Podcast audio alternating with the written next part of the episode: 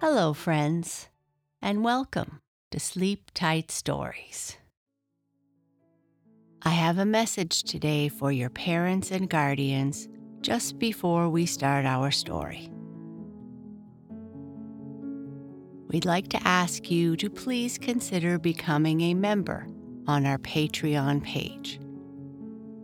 Patreon is a membership app and website that allows you to support our work in providing calming, bedtime stories to children of all ages. In return, you will continue to receive ad free stories, extra and exclusive content, and more. Please visit us at patreon.com slash sleeptightstories.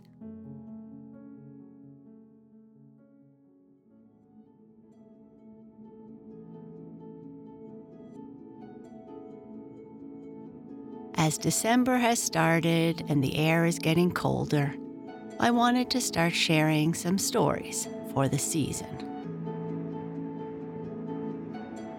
The Telltale Tile. It begins with a bit of gossip of a neighbor who has come in to see Miss Bennet and was telling her about a family who had lately moved into the place and were in serious trouble. And they do say she'll be turned out, she ended. Turned out? How dreadful. And the children too? And Miss Bennet shuddered. Yes, unless somebody'll adopt them, and that's not very likely. Well, I must go, the visitor went on, rising. I wish I could do something for her, but with my household of children, I've got use for every penny I can rake and scrape. I'm sure I have with only myself, said Miss Bennet as she closed the door. I'm sure I have. She repeated to herself as she resumed her knitting. It's as much as I can do to make ends meet scrimping as I do, not to speak of laying up a cent for sickness and old age.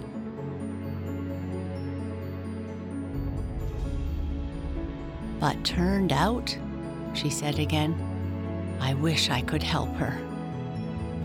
And the needles flew in and out, in and out, faster than ever, as she turned this over in her mind. I might give up something, she said at last, though I don't know what. Unless. Unless, she said slowly, thinking of her one luxury. Unless I give up my tea. And it don't seem as if I could do that.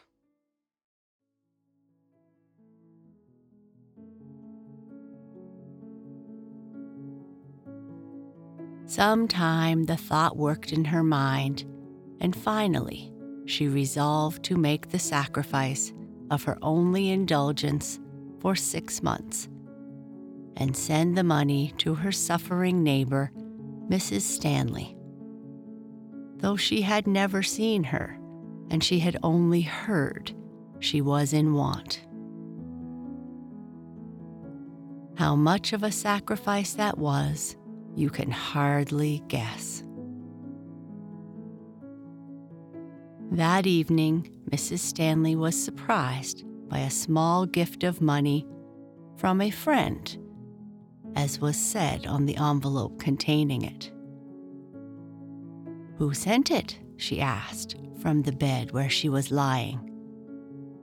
Miss Bennet told me not to tell, said the boy, unconscious that he had already told. The next day, Miss Bennet sat at the window knitting, as usual, for her constant contribution to the poor fund of the church was a certain number of stockings and mittens. When she saw a young girl coming up to the door of the cottage. Who can that be? she said to herself. I never saw her before. Come in, she called in answer to a knock. The girl entered and walked up to Miss Bennet. Are you Miss Bennet? she asked. Yes, said Miss Bennet with an amused smile. Well, I'm Hetty Stanley.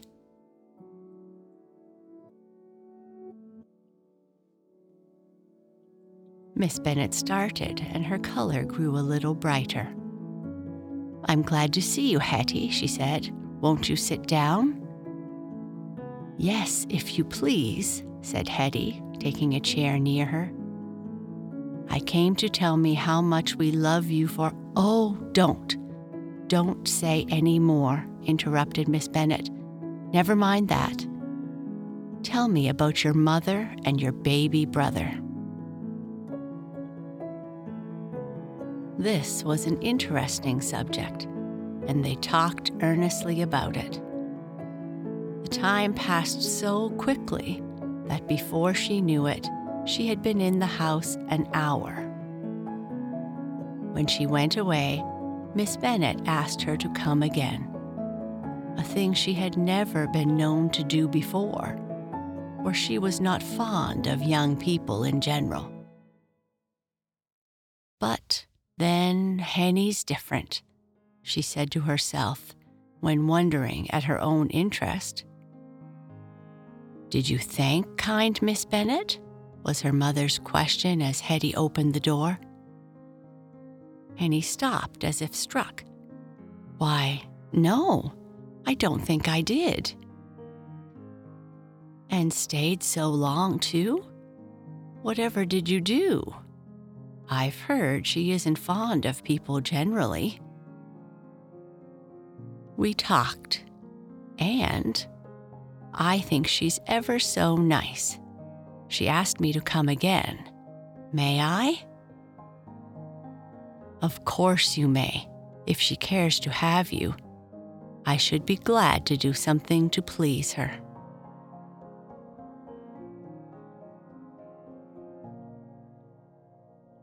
That visit of Hetty's was the first of a long series. Almost every day, she found her way to the lonely cottage where a visitor rarely came, and a strange intimacy grew up between the old and the young. Hetty learned from her friend how to knit, and many an hour they spent knitting while Mrs. Bennet ransacked her memory for stories to tell. And then one day, she brought down from a big chest in the attic two of the books she used to have when she was young and let Hetty look at them. One was Thaddeus of Warsaw, and the other, Scottish Chiefs. Poor Hattie had not the dozens of books you have, and these were treasures indeed. She read them to herself, and she read them aloud to Miss Bennet, who, much to her own surprise, found her interest almost as eager as Hetty's. All this time, Christmas was drawing near and strange, unusual feelings began to stir in Miss Bennet's heart, though generally she did not think much about that happy time. She wanted to give Hetty a happy day. Money she had none, so she went into the attic where her youthful treasures had long been hidden from the chest from which she had taken the books, she now took a small box of light colored wood with a transferred engraving on the cover. With a sigh, where the sight of it brought up old memories, Miss Bennet lifted the cover by its loop of ribbon, took out a package of old letters, and went downstairs with the box, taking also a few bits of bright silk from a bundle in the chest. I can fit it up for a work box, she said, and I'm sure Hetty will like it. For many days after this, Miss Bennet had her secret work, which she carefully hid when she saw Hetty coming. Slowly, in this way, she made a pretty needle book, a tiny pincushion, and an emery bag like a big strawberry.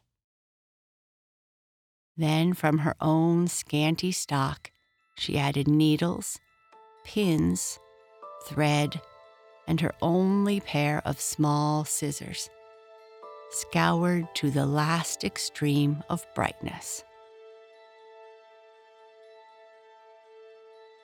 One thing only she had to buy a thimble, and that she bought for a penny, of brass so bright it was quite as handsome as gold. Very pretty the little box looked when full. In the bottom lay a quilted lining, which had always been there, and upon this the fittings she had made. Besides this, Miss Bennet knit a pair of mittens for each of Hetty's brothers and sisters. The happiest girl in town on Christmas morning was Hetty Stanley. To begin with, she had the delight of giving the mittens to the children. And when she ran over to tell Miss Bennet how pleased they were, she was surprised by the present of the odd little workbox and its pretty contents. Christmas was over all too soon, and New Year's. And it was about the middle of January that the time came which, all her life, Miss Bennet has dreaded. The time when she should be helpless. She had not money enough to hire a girl, and so the only thing she could imagine when that day should come was her worst fear being turned out. But that good deed of hers had already borne fruit and was still bearing. When Hetty came over one day and found her dear friend lying on the floor, she was dreadfully frightened, of course. But she ran after the neighbors and the doctor and bustled about the house as if she belonged to it. Miss Bennet had a slight stroke of paralysis. And though she was soon better and would be able to talk and possibly to knit and possibly to get about the house, she would never be able to live alone and do everything for herself as she had done. So the doctor told the neighbors who came in to help, and so Hetty heard as she listened eagerly for news. Of course, she can't live here any longer. She'll have to go to a hospital, said one woman. Oh, she won't like that, said the first speaker. She'll never go there, declared Hetty, with blazing eyes. Oh, and who's to prevent that from happening? asked another speaker, turning to look on Hetty. I am, was the fearless answer. I know all Miss Bennet's ways, and I can take care of her, and I will. Went on Hetty indignantly and turned suddenly. She was surprised to find Miss Bennet's eyes fixed on her with an eager, questioning look. There, she understands. She's better, cried Hetty. May I stay and take care of you, dear Miss Bennet? she asked, running up to the bed. Yes, you may, interrupted the doctor, seeing the look in his patient's face. But now you mustn't agitate her. And now, my good women, turning to the others, I think she can get along with her young friend here, whom I happen to know is a wonderful young girl and will be attentive and careful. They took the hint and went away. And the doctor gave directions to Hetty about what to do, telling her she must not leave Miss Bennet. So she was now regularly installed as nurse and housekeeper. Days and weeks rolled by. Miss Bennet was able to be up in her chair to talk and knit, and to walk about the house, but was not able to be left alone. Indeed, she had a fear of being left alone. She could not bear Hetty out of her sight, and Hetty's mother was very willing to spare her. to provide food for two out of what had been scrimping for one was a problem. But Miss Bennet ate very little, and she did not resume her tea, so they managed to get along and not really suffer. One day, Hetty sat by the fire with her precious box on her knee which she was putting to rights for the 20th time. The box was empty, and her sharp young eyes noticed a little dust on the silk lining. I think I'll take this out and dust it, she said to Miss Bennet, if you don't mind. Do as you like with it, answered Miss Bennet. It is yours so Hetty carefully lifted the silk, which stuck a little. Why, here's something under it, she said. An old paper, and it has writing on it. Bring it to me, said Miss Bennet. Perhaps it is a letter I have forgotten. Hetty brought it. Why, it's father's writing, said Miss Bennet looking closely at the faded paper. And what can it mean? I never saw it before. It says, Look and ye shall find. And what is this under it? A word to the wise is sufficient. I don't understand. He must have put it there himself, or I never took that lining out. I thought it was fastened. What can it mean? And she pondered over it long, and all day seemed absent minded. After tea, when they sat before the kitchen fire, as they always did, with only the firelight flickering and dancing on the walls while they knitted, or told stories, or talked, she told Hetty about her father, that they had lived comfortably in this house which he built, and that everyone supposed that he had plenty of money and would leave enough to take care of his only child. But that when he died suddenly, nothing had been found, and nothing ever had been, from that day to this. Part of the place I rent to John Thompson, Hetty, and that money is all I have to live on. I don't know what makes me think of old times so tonight. I know, said Hetty. It's that paper. And I know what it reminds me of, she suddenly shouted in a way very unusual with her. It's that tile over there. And she jumped up and ran to the side of the fireplace and put her hand on the tile she meant.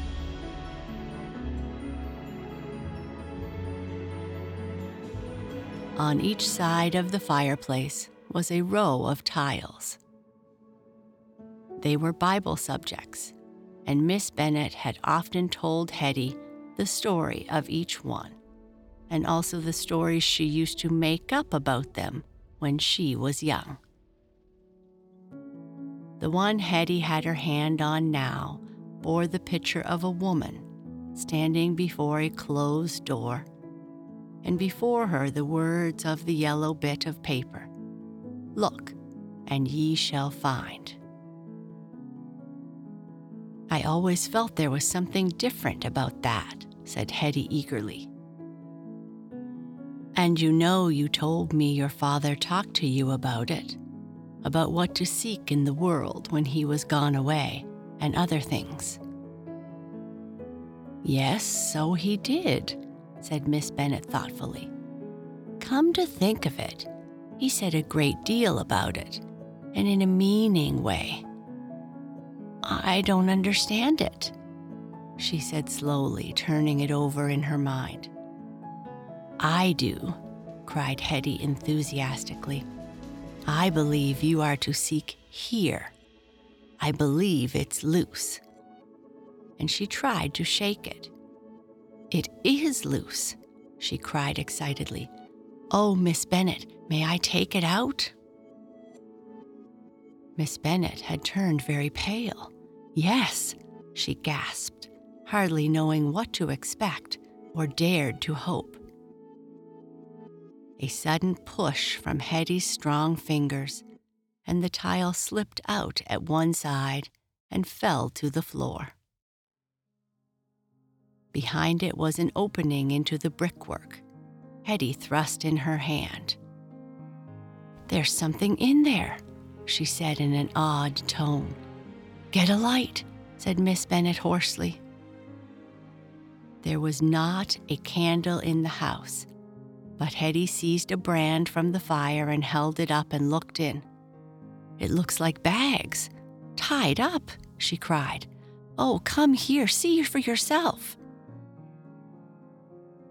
The old woman hobbled over and thrust her hand into the hole, bringing out what once was a bag, but which crumpled to pieces in her hands, and with it, oh wonder, a handful of gold pieces, which fell with a jingle on the hearth and rolled every way. My father's money! Oh, Hetty! Was all she could say, and she seized a chair to keep from falling, while Hetty was nearly wild and talked like a crazy person. Oh, goody, goody, now you can have things to eat, and we can have a candle, and you won't have to leave this house. No, indeed, you dear child, cried Miss Bennet, who had found her voice. Thanks to you, you blessing. I shall be comfortable now the rest of my days. And you, oh, I shall never forget you. Through you has everything good come to me. Oh, but you have been so good to me, dear Miss Bennet. I should never have guessed it, you precious child. If it had not been for your quickness, I should have left here and never found it and if you hadn't given me the box, it might have rusted away in that chest. Take money out of my purse and go buy a candle. We need not save it for bread now. Oh, child, she interrupted herself, do you know we shall have everything we want tomorrow? Go, go, I want to see how much there is. The candle bought, the gold was taken out and counted, and proved to be more than enough to give Miss Bennet a comfortable income without touching the principal. It was put back and the tile replaced as the safest place to keep it till morning, when Miss Bennet intended to put it into a bank. But though they went to bed, there was not a wink of sleep for Miss Bennet, for planning what she would do. There were a thousand things she wanted to do first to get clothes for Hetty, to brighten up the old house, to hire a girl to relieve Hetty so that the dear child should go to school, to learn. All her old ambitions and wishes for herself sprang into life for Hetty, for not a thought of her future life was separate from Hetty. In a very short time, everything was changed in Miss Bennet's cottage. She had publicly adopted Hetty and announced her as her heir. A girl had been installed in the kitchen, and Hetty, in pretty new clothes, had begun school. Fresh paint inside and out, with many new comforts, made the old house charming and bright. But nothing could change the pleasant and happy relations between the two friends and a more contented and cheerful household could not be found anywhere. Happiness is a wonderful doctor, and Miss Bennet grew so much better that she could travel. And when Hetty had finished her school, they saw a little of the world before they settled down to a quiet, useful life. Every comfort on earth I owe to you, said Hetty one day, when Miss Bennet had proposed some new thing to add to her enjoyment. Oh, dear Hetty, how much do I owe to you? But for you, I should, no doubt, be at this moment shivering with cold, while someone else would be living in this dear old house. And it all comes, she added softly, from your unselfishness and your care and concern for others. And that is the end of this episode. I hope you enjoyed it. Good night and sleep tight.